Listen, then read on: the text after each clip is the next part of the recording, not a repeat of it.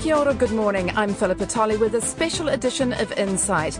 In the next hour, we'll be reviewing the results of the local elections and looking at the future of local government. Sunday mornings with Chris Laidlaw will be here after the 9 o'clock news. There's so much work yet to do, and we ask Aucklanders for their patience and tolerance as we continue to go through these changes uh, and also their engagement uh, as we work together to build a great city. So I'm very, very proud and humbled uh, to continue on as the Mayor for Auckland. I love this place. I love this city with a passion. Thank you. Len Brown is back for a second term as Auckland's mayor, easily defeating businessman John Palino by almost 50,000 votes. In Wellington, Dunedin and Hamilton, incumbents Celia Wade Brown, Dave Cull and Julie Hardacre were all re-elected. But the voters have brought about significant change at many council tables around the country. In Christchurch, the former MP Lianne Dalziel comfortably beat businessman Paul Lonsdale in the mayoral race, with nine of the 13 councillors being newcomers. But the winds of change have toppled mayors in many parts of the country. Among those defeated are the Far North Mayor Wayne Brown, the Rotorua Mayor Kevin Winters, the Nelson Mayor Aldo Miccio, the Masterton Mayor Garry Daniell, the New Plymouth Mayor Harry Duynhoven, the Kapiti Coast Mayor Jenny Rowan, and Wairoa Mayor Les Probert. There are several new women mayors, as well as Lianne Dalziel. There are Steve Chadwick and Rotorua, Rachel Reese in Nelson, Jan Barnes in Matamata Piako, Lyn Patterson in Masterton, and Sheryl Mai in Whanganui. The Auckland Mayor Len Brown and his supporters celebrated his win at a bar in the inner city suburb of Kingsland. On the streets outside the venue, most of those spoken to by Radio New Zealand were accepting, if not hugely enthusiastic, about the win. I voted for Len Brown. My brother and a few of my friends know him, so they said he's a nice guy and he's reliable and he's got a good plan for the future, I think. We need probably him again to keep up the momentum that he's already, you know, the good momentum that he's already achieved. I don't think I voted for him. I was ready for a bit of a change, but I think, you know, it was a hard decision. I think he's been doing well. Not a huge fan, really not happy with the unitary plan uh, and the way he's pushing it through. Glenn Brown was the best of a bad bunch, really, I'm afraid. But he's, he's okay. The businessman, John Palino came second, with Libertarian Stephen Berry third, and campaigner Penny Bright fourth, leaving the Mana Party candidate, John Minto, in a distant fifth place. I asked Len Brown if the low 35% turnout would raise questions about his mandate. I'm very comfortable with the mandate that I have. For a start, being the first mayor of a united Auckland was a huge challenge and so much to put in place in terms of statutory requirements under the Super City law you know, vision plan, unitary plan, amalgamating rates, amalgamating all of the rules and bylaws. So it was a major, major job. I did something to annoy everyone just about every second week, quite frankly. It was that, you know, challenging. But in the end, the mandate that I've been given, uh, with a very strong level of support, I'm really, really humbled and appreciative of the opportunity of carrying through in a second term. The 35% turnout, it's not great though, and it, it could be a protest vote. Oh, look, you could look at it either way. You could also say that there's a high level of satisfaction and, and reasonable comfort with the direction going forward. I think there are some wider issues about how we deal with local government voting, and, and my view is the, the first thing to do would be to dump postal voting. I think it's had its time and then secondly, give people an option around online voting. If we're looking back over the campaign, those running against you raised debt a number of times as an issue that it had risen a considerable amount over the term that you've been in office. Is this something that you're going to need to look to for the upcoming term? Uh, I think that there were a number of issues that were raised, which were as a consequence, I think, of us being required to pull the city together and to set it on a pathway. And uh, the issue of, of our balance sheet, of issues relating to debt, of, of rates management, of employment numbers, and how much we're paying people in employment, the salary of the chief executive officer, all of those issues were issues where people were expressing a concern. And it's going to take us a while to really bed this structure down. And of course, the budget's a key part of that. Auckland, of course, transport always big on the agenda. There are big questions still looming about funding. Are these going to be resolved soon? Are you going to press forward with solutions? Are the people going to have another say about how all these big transport proposals are going to be funded in the future? Oh, look, look, absolutely. And on one hand, Aucklanders are concerned about the debt levels that the council has. On the other hand, they want us to spend strongly to address the issue of infrastructure deficit. For decades, Auckland's basically wallowed and has always used the excuse, look, we don't have enough money. Well, we know we've got to do this. And one of the reasons why they have re-elected me as the mayor is because they know I'm fully focused on getting the, the type of change to transport. But so people are going to have a say so, in the how you fund it. Yes, absolutely they will.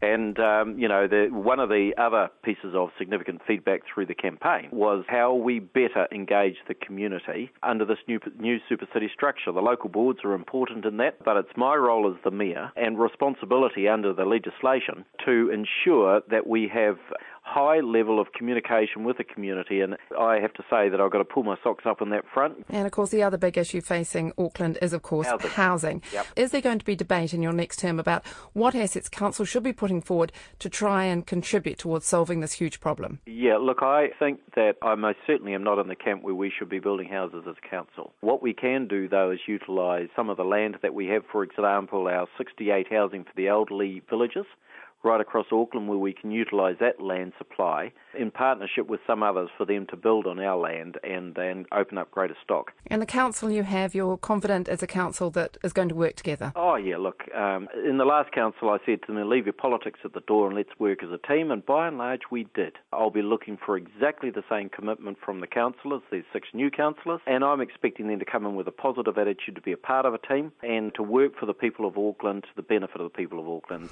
The Mayor of Auckland, Len Brown. People of Wellington, people of this beautiful world, friends, good evening. I've been re elected as Mayor of Wellington. In Wellington, incumbent Mayor Celia Wade Brown comfortably beat her main challenger, long serving councillor and former Test cricketer John Morrison. She's with us in the studio now. Good morning, congratulations. Good morning, thank you, and it's a beautiful day in the capital. Look, during your campaign, some people said that under your term, Wellington had actually lost its spark. Do you need to do something to rekindle that? Wellington's got so many great strengths that we need to promote it more. Um, I think, unfortunately, some people in the campaign attack Wellington rather than attacking other candidates' policies. And you talk about new platforms that you're, or new plans that you're going to be announcing. Is it going to be something different than you were talking about in your campaign? Well, there's a continuity in terms of affordable housing and in terms of better public transport. We've actually got to get those cycle lanes off the drawing board and onto the tarmac. But there are a couple of new projects that are coming up for in, in the areas of a conference centre and a new museum. But I'm going to wait for the details, uh, to announce the details until we're absolutely signed off relationship with central government, if you're talking about big plans, presumably you're also going to be talking to central government. That was another area where people had something to say about how you operated, how well you worked with central government. Are you going to change attitudes for this next term? I think it was quite interesting that the Prime Minister, um, it wasn't widely reported, but on I think one of the radio stations confirmed that he met me as often as he met Len Brown and that we had a reasonable relationship. I think we do need to be more strategic with the major ministries and I look forward to working with the new council to make sure that we have um, alignment where we can, but I'm not afraid to disagree where I disagree with central government. And when you talk about working with the council, it's a very new council, isn't it? You've got six new councillors, three Green councillors. How are you looking at that? How do you feel it's going to work? Well, I think they're all very enthusiastic, the new councillors. I think it's going to be a terrific team where everybody wants to do their best for Wellington. So I'm going to make sure that everyone has got a role. Both the existing councillors, there's a fair amount of knowledge there, and the new ones.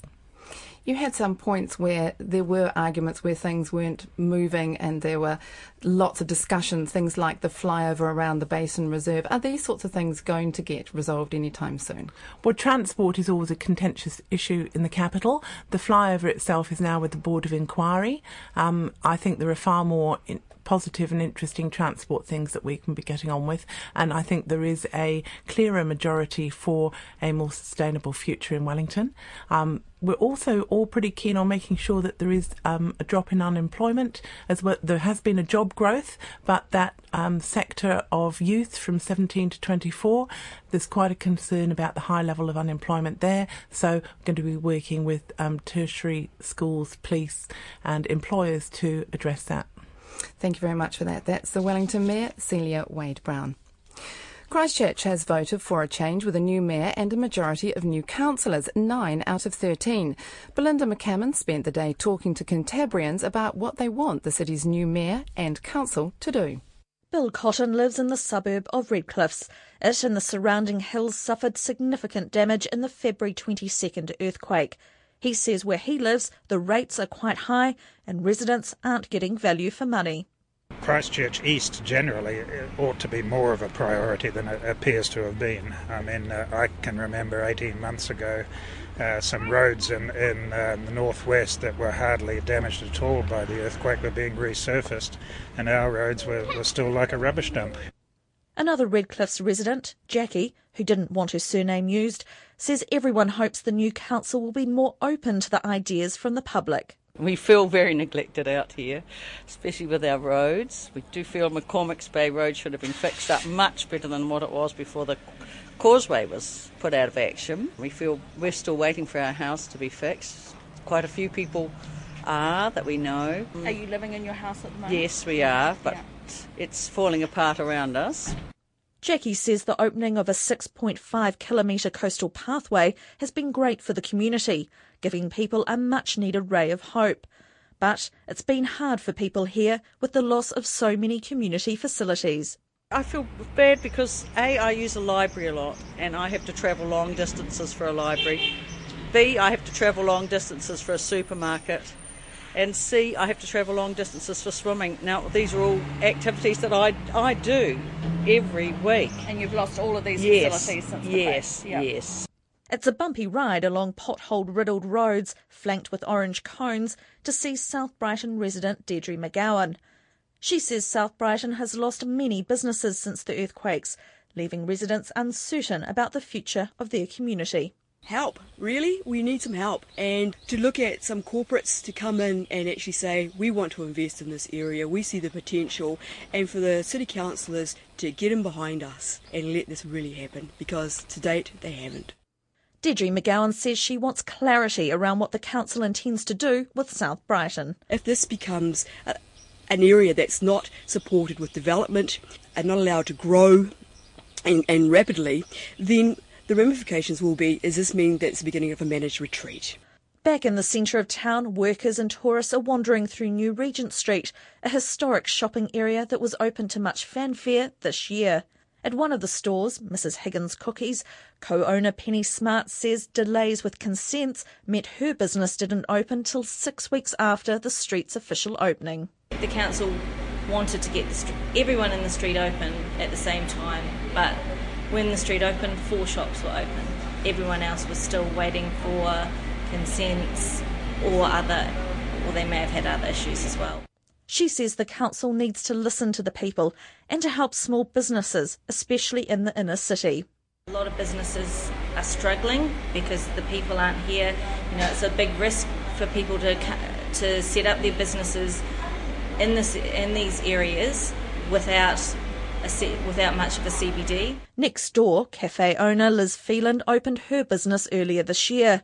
She says she hopes the council encourages people, especially young people, with big ideas but who have small means. I see a lot of, you know, larger commercial operations popping up all over the place, but there doesn't seem to be a sort of foot up for really grassroots projects.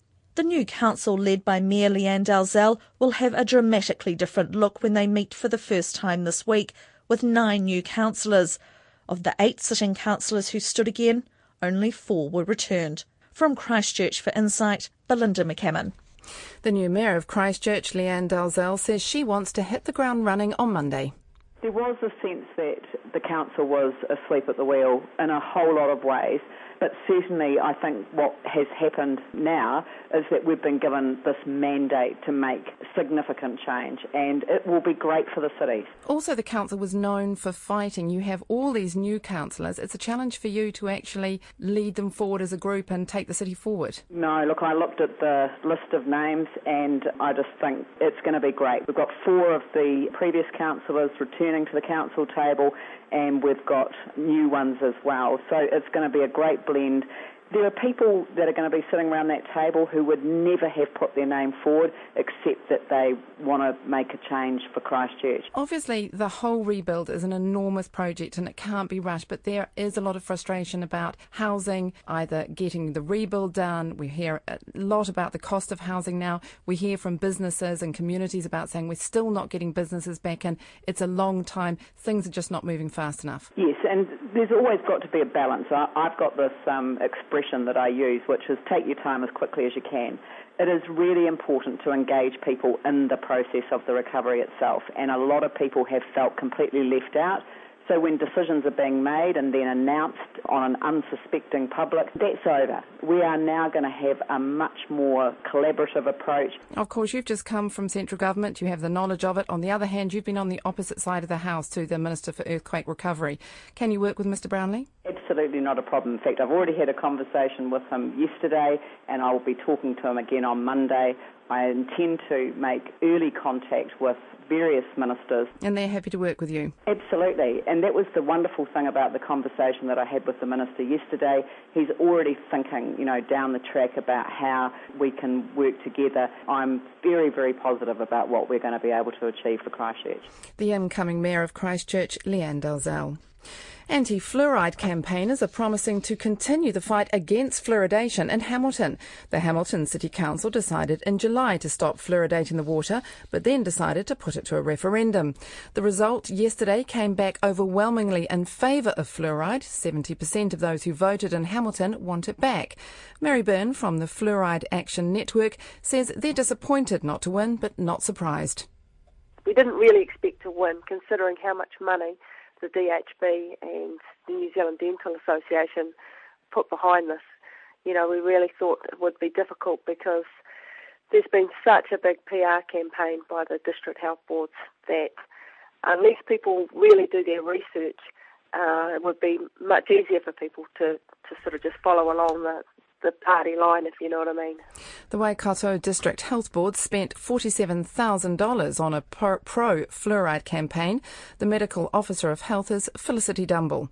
Unfortunately, there was a lot of misinformation that was being circulated about community water fluoridation, and so it's really good that people have listened to the, the dentists and the doctors who are the vast majority supporting this, how it benefits teeth and is safe.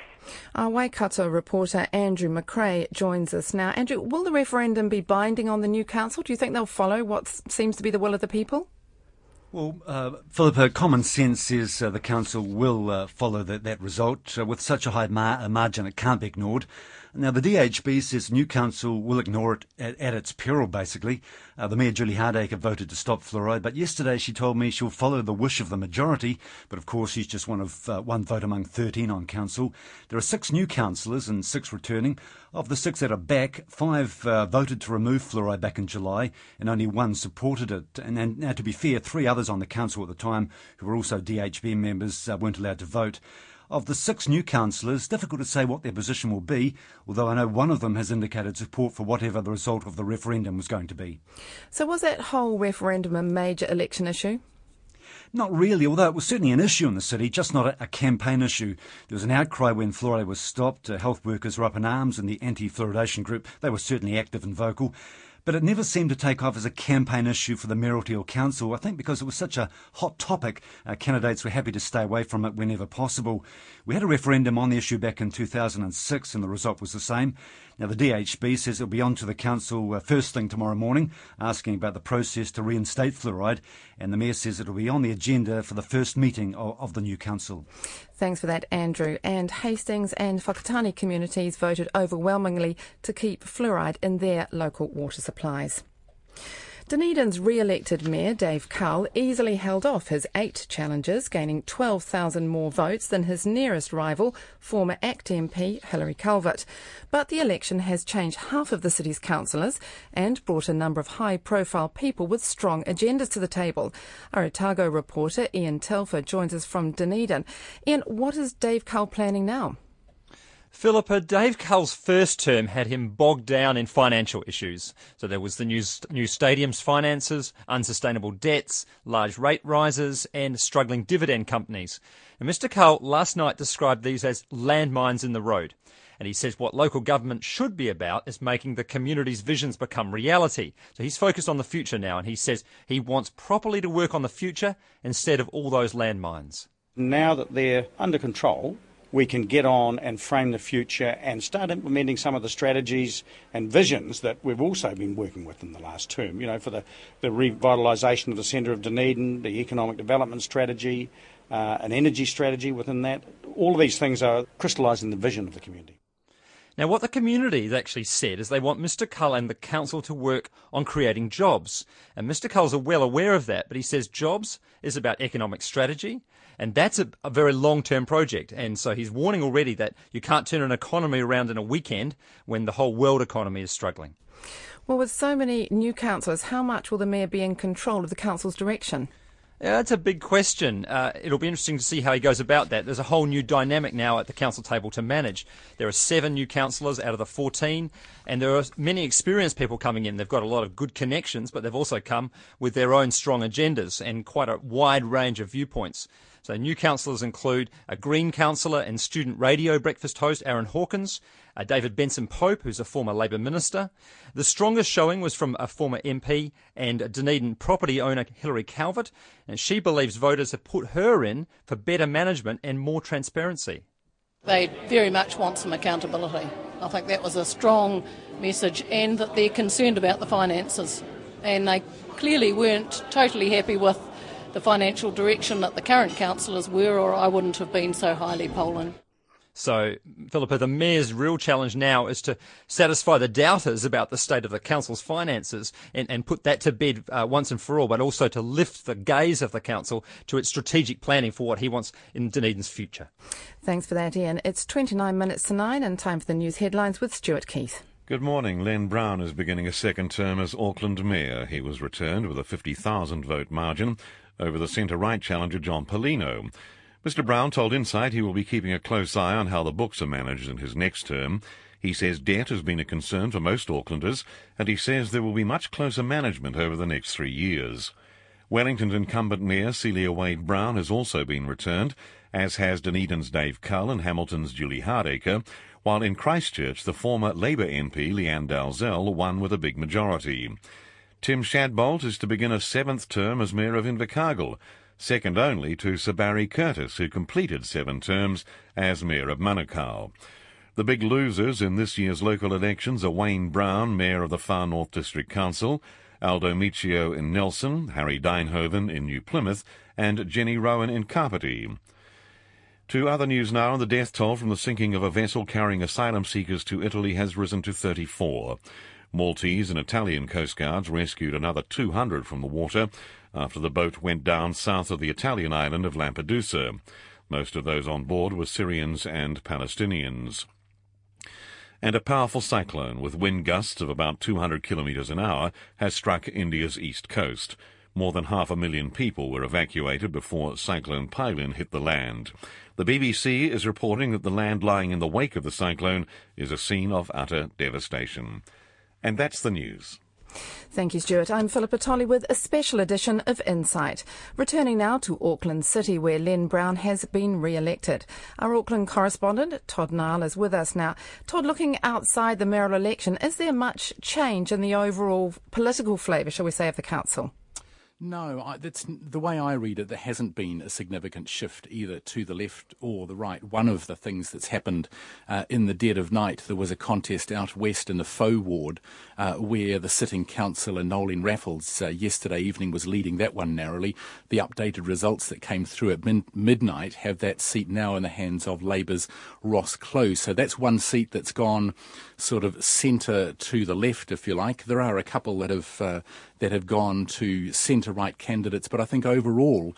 Um, you can't pigeonhole, even if you do the numbers, it's hard to see a swing. But what we've seen in the first term of the Auckland Council is that it is not like Parliament. It's not a centre right and a centre left bloc voting against each other. The votes are quite different depending on the issues. And even at times, we've seen the, the right and the left voting against the centre. So it, it's a much more subtle mix of things that go on around the council table than, you know, you, you might see in Parliament. Thank you for that, Todd. That was Todd Niall, our Auckland correspondent. The council elections in Whangarei drew big crowds to public meetings to hear candidates debate issues like council debt, jobless youth, and the proposed Hundertwasser Art Gallery. Lois Williams talked to some well known citizens about what they are hoping for from the new mayor and council. Barry Trass has been in the building business in Whangarei for more than 30 years. His company used to build 120 houses a year. Since the recession, it's dropped to about 50.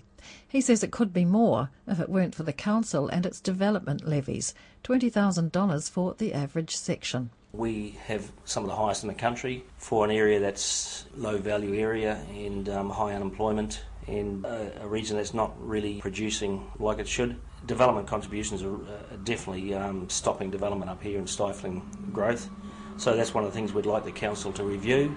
Barry Trass also heads the business lobby group known as Wedge, the Whangarei Economic Development Group.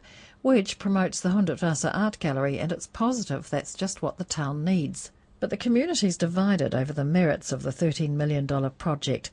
Colin Edwards, a local investor and council watcher, fears it'll be an everlasting drain on the public purse. He says the council's budgeting has proved overly optimistic in other areas, such as counting on income of $20 million from proposed land sales, which then fell over. Mr Edwards says he'd like the new council to budget more prudently and to review the high rents it charges the owners of commercial buildings on council leasehold land. Of recent uh, times, they've got, I would think, fairly greedy. Um, it's not a level playing field, and they've just put the rent, ground rents up and up and up. Whereas for a lot of building owners, their tenants' rents are going actually down. So they're really being squeezed.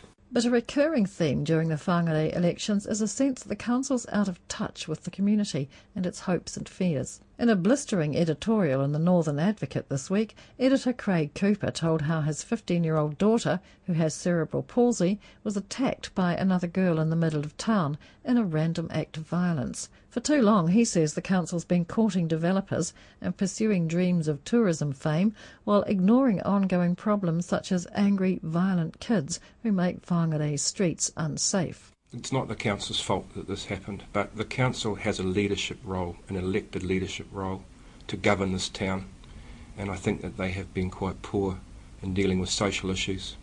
And uh, I think that we should put as much time into those issues as we do into promoting uh, the fantastic things about the town and uh, wining and dining property developers and the like Carol Peters, who runs the 155 Community Centre, says the new council needs to back the many people in Whangarei who are trying to help its lost young people. They don't need to lead, they do need to listen. The council doesn't have to do all of the things that happen in Whangarei, but they do need to be work out what is happening and who can actually progress issues and get in behind them.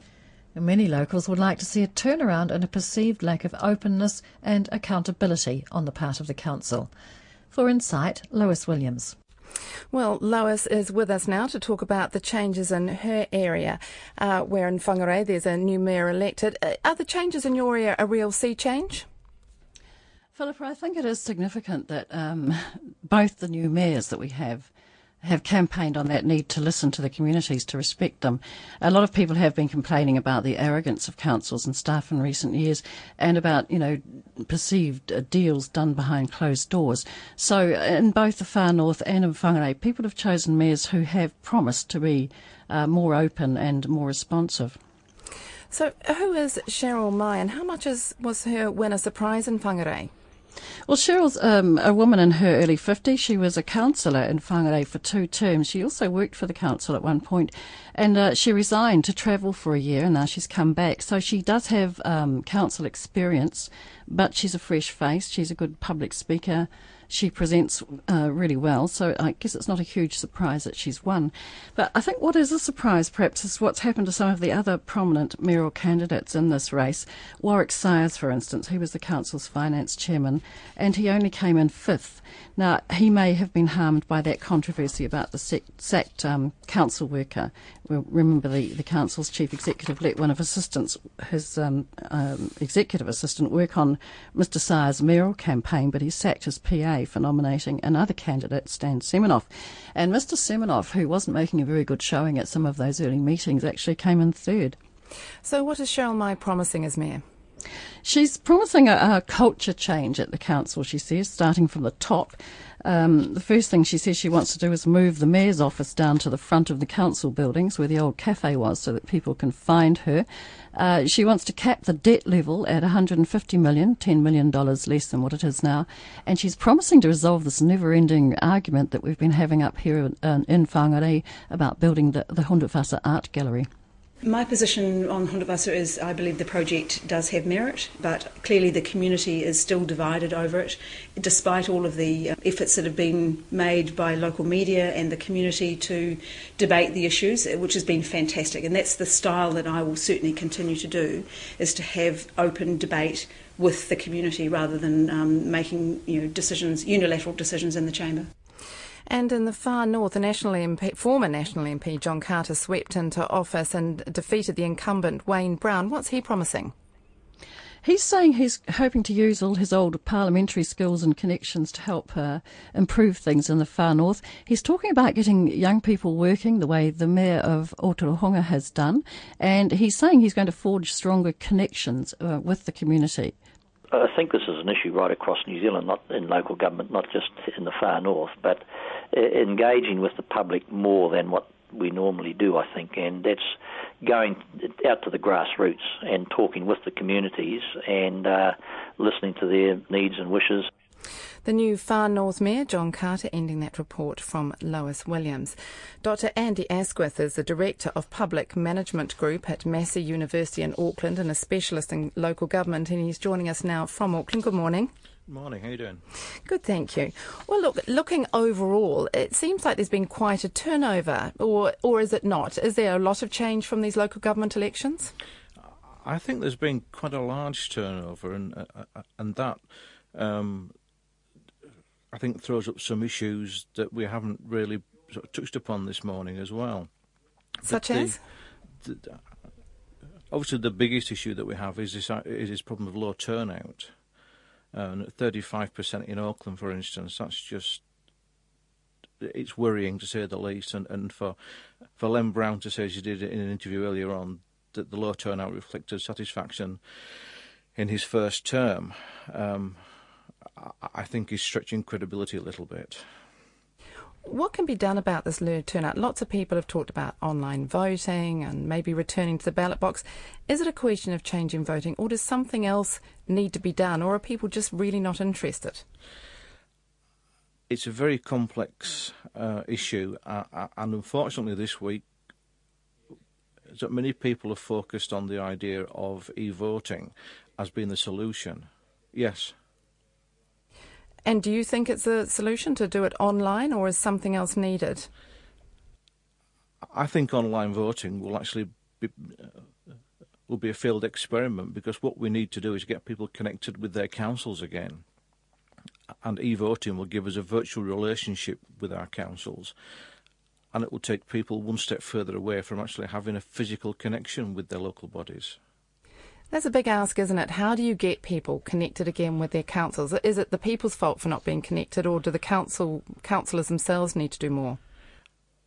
Oh, without a doubt, it, uh, the blame lies with councils and councillors. Councillors need to be out there, they need to be visible, they need to be seen. A problem that we have in New Zealand is is that councillors and candidates for council they appear once every three years during election time, and then they vanish again. Do you think they think the job is just to go to meetings rather than be out and about? That's what it it seems to be turning into and that ignores one of the two fundamental roles of councils, which is to be our voice. There also have been points made about the leaders in, in Auckland and Wellington and Christchurch and Dunedin all being left leaning. Is there any significance to that, or is it just something that has happened that there's an alignment between the, the four centres all at the same time? I wouldn't uh, read anything into that. If you look at what happened in New Plymouth, the left-leaning mayor there, you know, was well and truly trounced. Um, certainly, in terms of Wellington and in Auckland, uh, the incumbent was there, and they've been seen to have done a fairly decent job, or not done a bad job. So, in another three years' time, what are your feelings? Is there going to be a greater engagement? Do people take a message from this turnout they need to do more? Or is it going to be a trend that we're just going to have a, a lower and lower involvement in local government elections? I don't want to be a doom monger, but I think if local bodies don't get their act together, and we have e-voting, for instance, in three years' time, and turnout is even lower, then I think national government will decide they have to step in to do something about the problem of connection between local bodies and citizens. So local bodies need to be out there, they need to be engaging with people, of key importance is the engagement with young people. E-voting has been touted as a means of connecting with young people. But we need to have a physical connection there. So we need to have councillors in schools, in universities. Um, it's quite frightening that many people at university don't think that they should vote in local body elections because they're only there for three years. So we need to get that connection firmly established and we need to build on it. All right. Thank you very much for those thoughts. That was Andy Asquith, the Director of Public Management Group at Massey University in Auckland. The makeup of the Hawke's Bay Regional Council remains uncertain, with one key result to be decided on special votes. In the Hastings constituency, incumbent regional councillor Kevin Rose is leading is leading candidate Tom Belford by just 16 votes. Our Hawke's Bay reporter Peter Fowler joins us now. Peter, has Tom Belford conceded defeat? No, not yet, Philippa. Um, the big issue this council has to consider is the $600 million Ruataniwha water storage project, and Mr Belford's been one of the leading critics. He's one of four candidates promoted by the Growers Action Group, whose stated aim was to get rid of incumbent councillors and push for what they call sensible water management. The other three councillors supported by Growers Action Group, Rex Graham, Rick Barker, and Peter Beaven, have all been elected. And Mr Belford says he's not ready to concede defeat. 16 or 17 votes is is pretty uh, uh, minor. So I would think that uh, we need to hear uh, more about the special votes and uh, late arriving votes and see where that takes us. So, no concession from me. The Regional Council returning officer Carol Gilbertson says the number of special votes and late votes yet to be counted is likely to be in the hundreds, so the outcome um, won't be known until Wednesday. So the makeup of the council and how much influence the faction supported by the Growers Action Group has won't really be known until then, Philippa. And Napier, there's a new mayor there. Yes, Councillor Bill Dalton uh, takes the place of Barbara Arnott, who retired this year. Mr. Dalton says he plans to continue the sound financial management of the city that he inherited from the previous council. Yeah, very impressive. All the incumbents have been returned, which is great, which means we've got experience back, um, and we've got some exciting new people on the council as well. So I'm, I'm, I'm very impressed with the council we've been delivered. Bill Dalton says he believes a strong anti-local government amalgamation stance helped him win the mayoralty, Philippa. Thank you very much for that. That was Peter Fowler, our Hawke's Bay reporter. Six new women mayors have been elected, with many beating male incumbents to take the top job.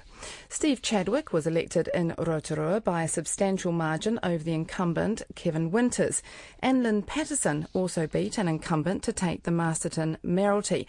And they're both with us now. Good morning. Good morning, Philippa. Good morning, Philippa. Uh, Steve Chadwick, if I could start with you, what was it you think that made the community support you?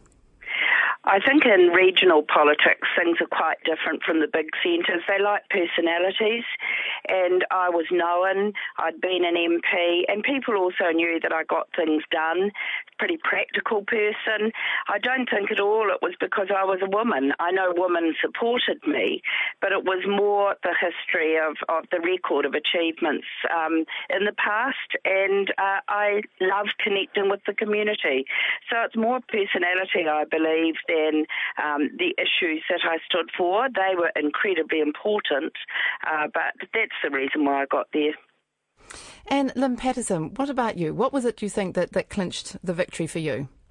I think, Philippa, I've been a councillor uh, for six years and I've been a fairly hard-working councillor. I've also chaired the Wairarapa Governance Review Working Party, which is the combined working party across the three Wairarapa councils and uh, re local government, uh, government government reform. So I I was seen to be somebody that was credible, somebody that had, had the skills to get on and get the job and, and to progress Masterton. So I think uh, the, the combination of those those skills and the hard work that I've put on, I I also enjoy meeting people and I, I just get out into the community and work alongside a lot of community organisations. And I think they thought believed it was a, a time for a change. Our incumbent mayor uh, has served our community well over as many years on council and last six years as mayor, but I felt that people thought there was time for a change and saw me as the uh, best alternative for that. You've obviously got a very strong track record, but do you think your gender played any part at all?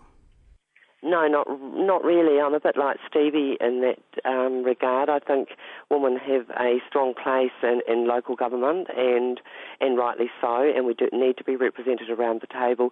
But at the end of the day, voters will make a choice on who they think can best represent uh, their their community. And uh, for the people of Masterton, they uh, they put their faith in me. So it's more of a coincidence that there are eight women mayors at the moment.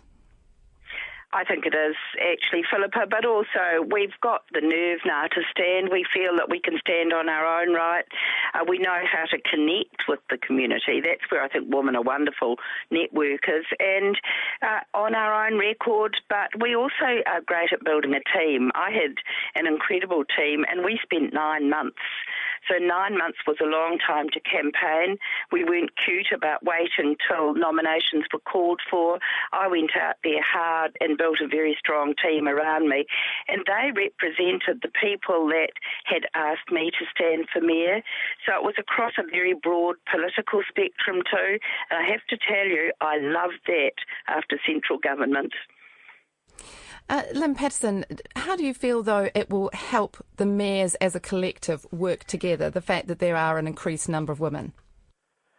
I think women women are good supporters of women. I agree with, um, but I agree with Stevie in the sense that it is about building team in, in those networks. And I think as women we recognise the importance of importance of those. Um, but I think we also recognise the importance of building relationships with all other all other players, regardless of gender. So I think for women, it is about building a team and, and putting, making sure those networks are in place because we value the importance of uh, that those relationships are to our individual communities. All right, thank you for both of you and congratulations. That was Steve Chadwick, who was elected Mayor of Rotorua, and Lyn Patterson, who's a new Mayor in Masterton. Well, Tim Shadbolt is about to start his ninth term as mayor, having been re-elected in Invercargill uh, for the seventh time, and he joins us now. So, Mr. Shadbolt, what makes you want to hang on in there? Well, I find local government is one of the most exciting areas of life. You're, you've got no boss, you've got to use your own initiative, there's no job description, so you've got to decide what your priorities will be and how you'll go about achieving them. It's a very unique position, and of course, I'm honoured to be in it. During the election run up around the country, there have been several uh, candidates who have spoken about a need for a limit on terms. You know, the American president can only stand for two terms. You've obviously been there for some time. What do you think about that idea that there should be some limit? Well, um, I obviously would disagree with that. I'm the longest serving mayor in the history of New Zealand in terms of cities. Uh, but there have been mayors of small boroughs that have been there for 30, 35 years. One of our councillors has been in office for 36 years and he's doing a sterling job. So I think it just depends on how healthy and fit you are and how enthusiastic you are about the job. You obviously have got a great perspective on local government. Do you think it's in good heart? You know, we have these issues with turnout, and it seems to be a lack of involvement, perhaps a, la- a lack of connectedness. How do you feel about local government overall? Well, it's it was one of the most important areas of life in terms of our day-to-day factors that impact on us. But it's, um, I think, overall the voting patterns. We've always had to look at how to change it. We brought in postal voting, and that created a surge for a while, but it kind of wore off eventually. And now, of course, the talk is about bringing in internet voting, and I'm sure that'll give the um, levels a boost. But if you look around the world, it's always been fairly modest 40, 50% in most countries. Do councillors need to be getting more involved with their communities? Yes, they do, but uh, they're pretty involved. I mean, the gender thing you were discussing, for example, that I find there's a lot of movement in that area. Um, when I arrived in Invercargill, both my fellow mayors in Gore and Southland District were women, and in fact, Frana Cardno was the longest serving woman mayor in the history of New Zealand.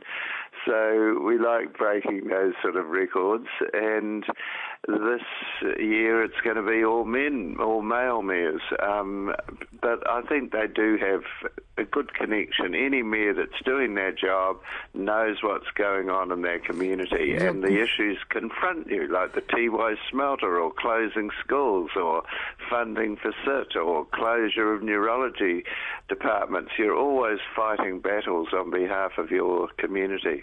You're clearly very enthusiastic still about your role. Thank you for joining us. That was Tim Shadbolt, who has been elected for his ninth term as Mayor. It's not just local councils, though, that voters have been choosing. District health boards around the country have been up for election too. The Health Minister, Tony Ryall, urged people to stand, saying they would help run organisations bigger than Sky TV or Auckland International Airport. Some health boards have budgets of over a billion dollars, and even the smallest has a budget over 120 million. Professor Jackie Cumming is the director of the Health Services Research Centre at Victoria University. I asked her how much real authority DHBs have in deciding health priorities for their area. The district health boards are responsible to the minister. The first set of things they actually have to do is implement the key priorities of the central government. And so if they're wanting to do things that they don't have responsibility for, where central government actually makes the legislation or sets payment rules or whatever, then DHB boards actually aren't going to be able to do those things. Uh, the, the government would make those decisions. So, if somebody says, I'm particularly interested in looking after the, the young people in the community or the elderly, really, they can't necessarily do much about it. They can do some things. Uh, so the, DHB boards will have some discretion about where they put some of their resources. So it may well be if, if a DHB board member believes that in their local community there's a huge lack of services for young people, then they can talk about that at the at the board itself and push hard for that. But I think they do have to realise that many of the priorities are set by central government, but also they have to be working in the interests of the whole community as well. Uh, with the results coming in now, one of the things that is happening is that there are a number of boards where people have stood on, say, a city council, a regional council, and also on a health board. Does this mean people are adopting local government as a profession, or is it good that people are on more than one board? It, it does look like people are adopting local government as a profession, and on the one hand, I think you then hopefully get people with a lot more experience over time, and they know what they're getting themselves into as well on the other hand, it actually potentially reduces the voices of a wider group of people in the community.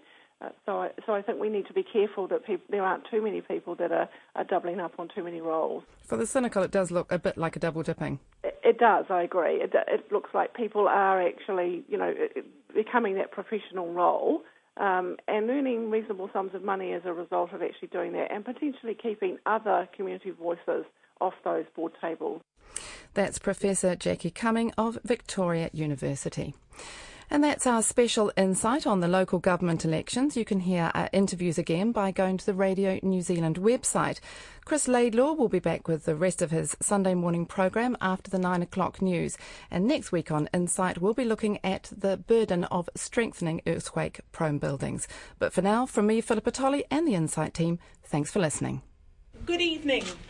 I've been re elected as Mayor of Wellington. I think people in Hamilton knew what the issues really were, despite what was being run in the press. We've got some real work to do in Nelson. We're looking at projected rate rises that are um, well over 5%. About time something got done. People are getting sick of stuff what's happening here, especially in Christchurch. It's just ridiculous. People look at it and go, it's not going to make any difference, really. So it's empathy as much as anything else. All our youngsters, all our under 40s, they're on their phones. They want to vote online. They don't even know what it is to post an envelope. I want to uh, just acknowledge the people of Auckland and acknowledge to them my real deep humility and appreciation for being. I love this city with a passion. Thank you.